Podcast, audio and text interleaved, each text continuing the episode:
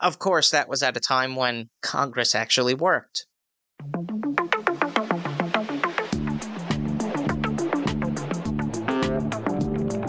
Seen it once, don't remember when. Think it's time to watch it again. Follow, subscribe, stay up to date. Episodes drop the last Friday. It's a man, it's a man, forgot that. It's a man, it's a man, forgot that. It's a man, it's a man, forgot that podcast.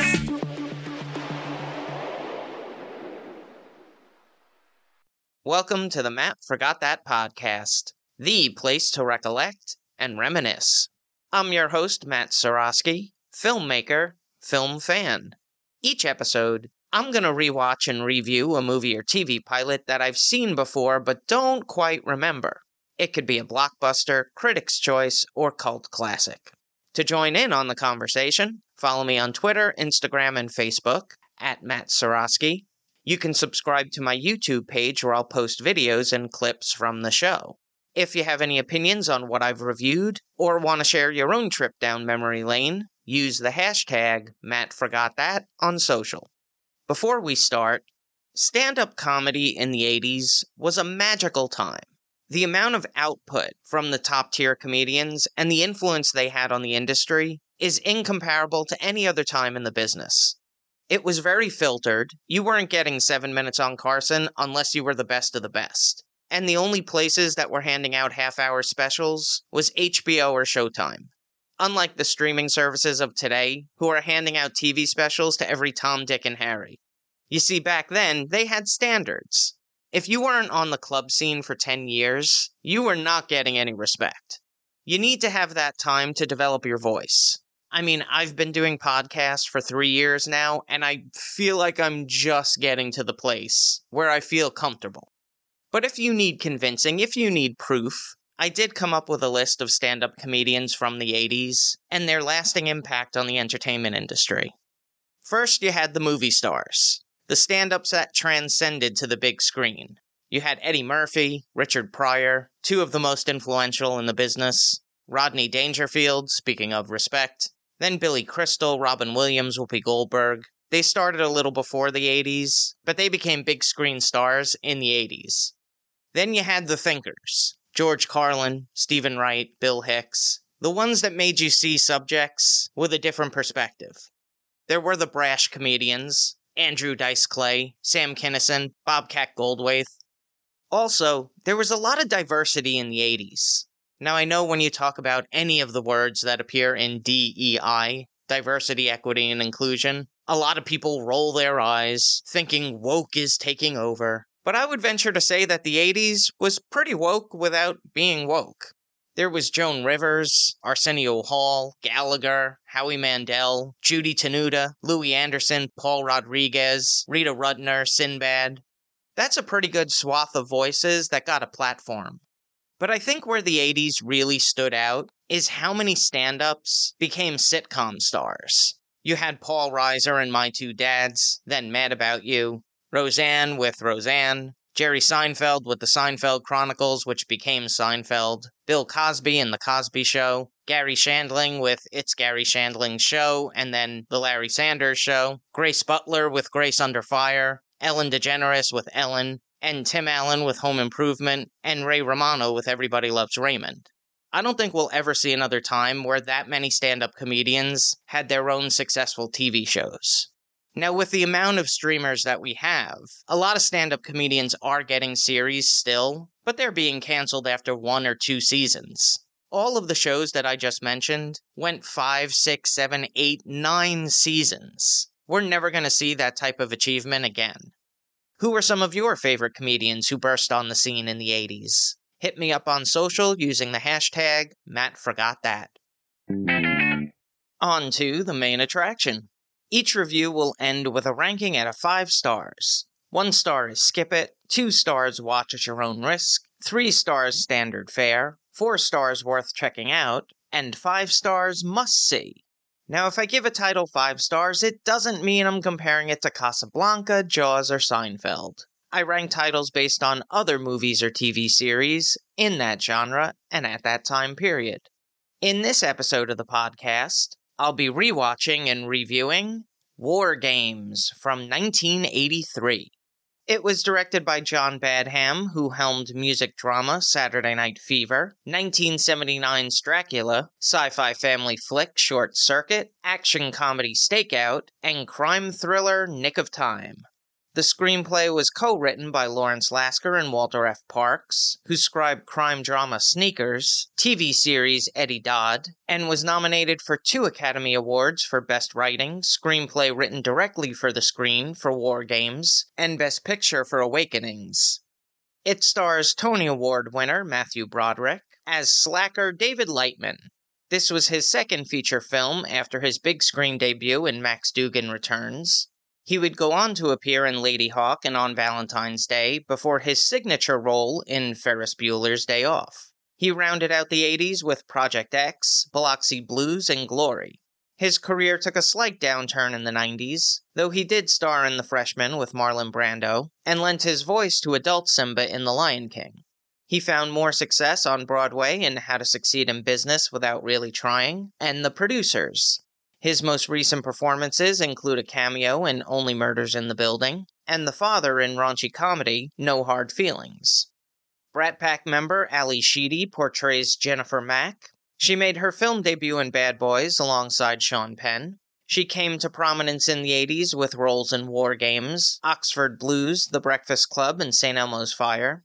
She was cast in the sci fi family flick Short Circuit and its sequel, after the star studded Betsy's Wedding, Sheedy would mostly appear in TV movies and one off episodes of series, including reuniting with Anthony Michael Hall in The Dead Zone. Her latest role was as Carol Fink, the mother of Samantha, the main character of Single Drunk Female, which I recommended in episode 9 of the Matt Watch That podcast. This is what I remember. The score. One of the most memorable parts of the movie. It mixed typical Army instrumentation with popular synth sounds of the time. It does give that sense of playing video games on Apple IIe and television Sega Genesis, whatever you preferred. This is also a rare instance where I remembered the cast. Dabney Coleman, powerhouse character actor, usually playing a bit of a tool. This one's no exception. James Tolkan, from Back to the Future, Top Gun, and a personal favorite, Masters of the Universe. There are a bunch of familiar faces here, but you'll probably have to look them up. I do remember the plot, and when I read Ender's Game a couple of years ago, there were similarities with the use of video games as a military tool, but the book was released two years after this film. Now I'm heading off to watch the movie.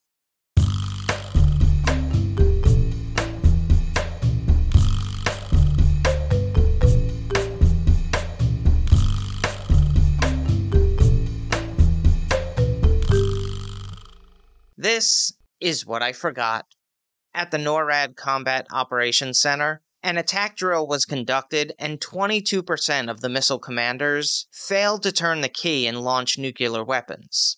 It was unknown to the employees that it was just a test, but it convinced Dr. John McKittrick, head of systems engineering, to label them as unreliable in a life or death situation.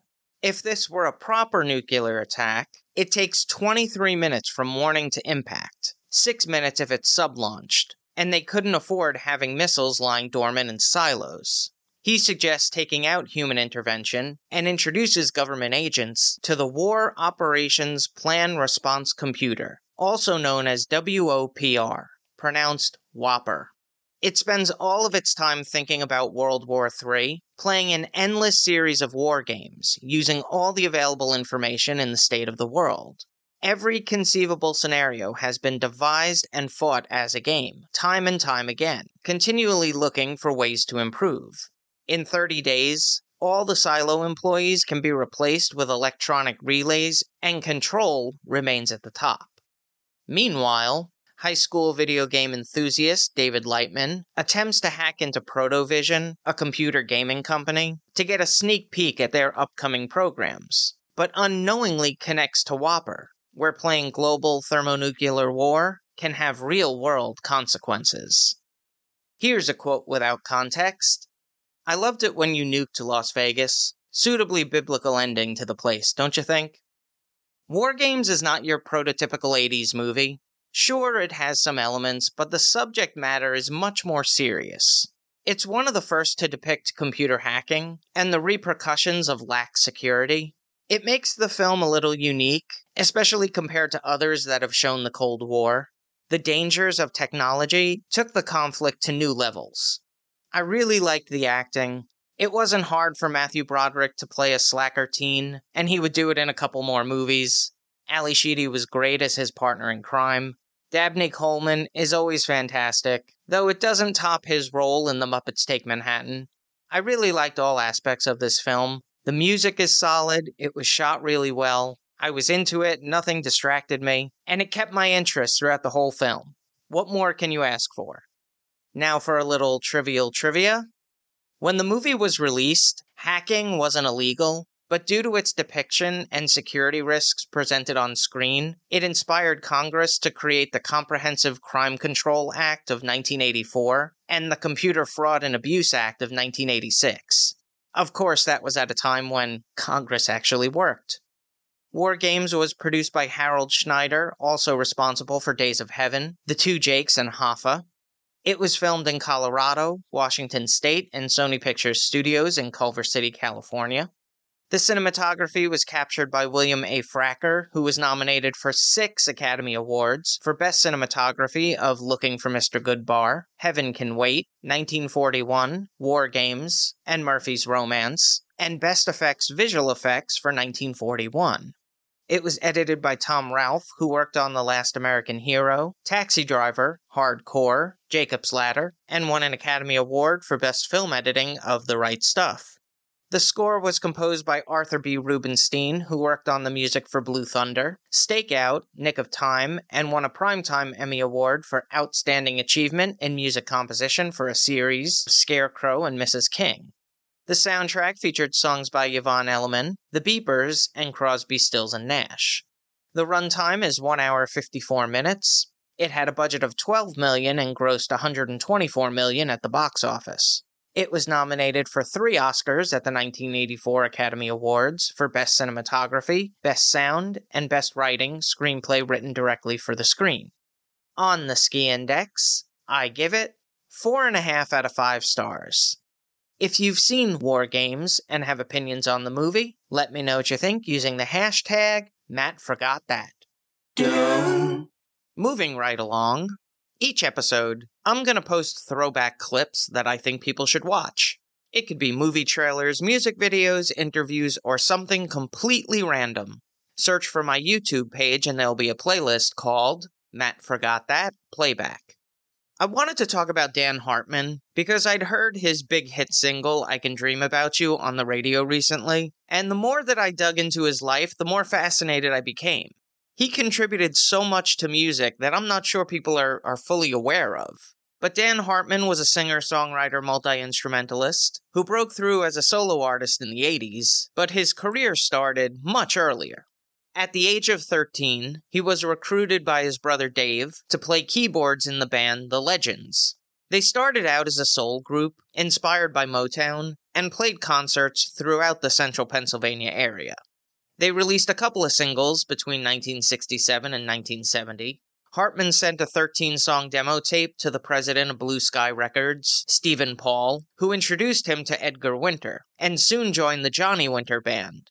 A year later, Edgar Winter formed his own group with Rick Derringer on guitar, Chuck Ruff on drums, and Hartman on bass and guitar. Their debut album, They Only Come Out at Night, featured the singles Frankenstein and the Hartman penned Free Ride, which he also sang lead. It reached number 14 on the Billboard Hot 100. Their follow up album, Shock Treatment, had two singles, Easy Street and Rivers Risin', both written by Hartman. By 1976, Hartman embarked on a solo career, his debut, Who is Dan Hartman and Why is Everyone Saying Wonderful Things About Him, was a compilation album of his work with Johnny and Edgar Winter. His first album of original material, entitled Images, featured music contributions from Edgar Winter, Rick Derringer, Ronnie Montrose, and Clarence Clemons. His technically third album was released in 1978 called Instant Replay, also the name of the first single, which reached number one on the American Dance Chart. His next album, Relight My Fire, was released a year later, and the title track topped the dance charts for six weeks. An instrumental version of the song became the theme for Tom Snyder's The Tomorrow Show. Continued success followed with 1981's It Hurts to Be Loved, but his breakthrough was three years later with the album and single I Can Dream About You. It also appeared on the soundtrack to the film Streets of Fire. His next album went unreleased, and his final album, New Green Clear Blue, was released in 1989. In addition to his solo work, Dan Hartman contributed to movie soundtracks throughout the 80s. He performed Heart of the Beat in the dance flick Breakin'. He co wrote the song Living in America with Charlie Midnight, which was performed by James Brown for the Rocky IV soundtrack. He co wrote Why Should I Worry with Charlie Midnight as well for the Walt Disney Studios animated film Oliver and Company. This one was performed by Billy Joel. His songs were also featured in the films Krush Groove, Perfect, Scrooged, and the Teenage Mutant Ninja Turtles the movie. He was diagnosed with HIV in the late 80s and chose not to seek treatment. He would pass away in 1994 of a brain tumor. So I've selected a couple of clips of his work. They're all available in the Matt Forgot That playback playlist on YouTube. Check it out. Now it's time for the recommendation. Yes, that's the word recommendation with Matt in the middle. I'm going to end each podcast with my own recommendation of a nostalgic movie or TV series. Today I'm talking about California Dreams. This one is specifically for my late Generation X, early millennial listeners. This should have no relevance to anyone else. It was created by Brett Dewey and Ronald B. Solomon. Both were writers on Saved by the Bell, and the shows were often paired together on Saturday mornings. The series revolves around high school friends who form a band called the California Dreams, featuring Matt Garrison as lead singer and guitarist, his sister Jenny playing keyboards, Tiffany Ann Smith on bass, and John Wicks mans the drums. In season two, Jenny would leave for a music conservatory in Italy, and the band expanded to include singer Samantha Wu. In season three, Matt would be replaced by keyboardist Mark Winkle, cousin of the band manager Sly Winkle. It stars Brent Gore, Heidi Noel Lenhart, William James Jones, Michael Cade, Jenny Kwan, J. Anthony Franke, Diana Uribe, Aaron Jackson, and Kelly Packard, who would become a series regular on Baywatch. The storylines were fairly prototypical for what you would see on Saturday mornings, but everyone tuned in for the music. There were around 40 original songs throughout the series' run, written by Steve Tyrell, all in the cheesy pop category. The majority of the cast legitimately sang vocals and convincingly faked playing instruments. The cast reunited on Late Night with Jimmy Fallon in 2010, and in 2023, to celebrate the 25th anniversary of the series, members of the California Dreams have played a couple of gigs across the US. As a bonus, I've selected a couple of clips that will appear on the Matt Forgot That playback playlist on YouTube, so check that out. California Dreams was on for five seasons, 78 episodes from 1992 to 1996. That's all for this edition of Matt Forgot That. Thanks for listening to me reminisce. You can follow me on Twitter, Instagram, and Facebook at Matt Seroski. You can subscribe to my YouTube page where I'll post videos and clips from the show. If you have any opinions on what I've reviewed, or want to share your own trip down memory lane, use the hashtag MattForgotThat on social. Head over to mattseroski.com for the latest news and updates, and come back next time for the rewatch and the review.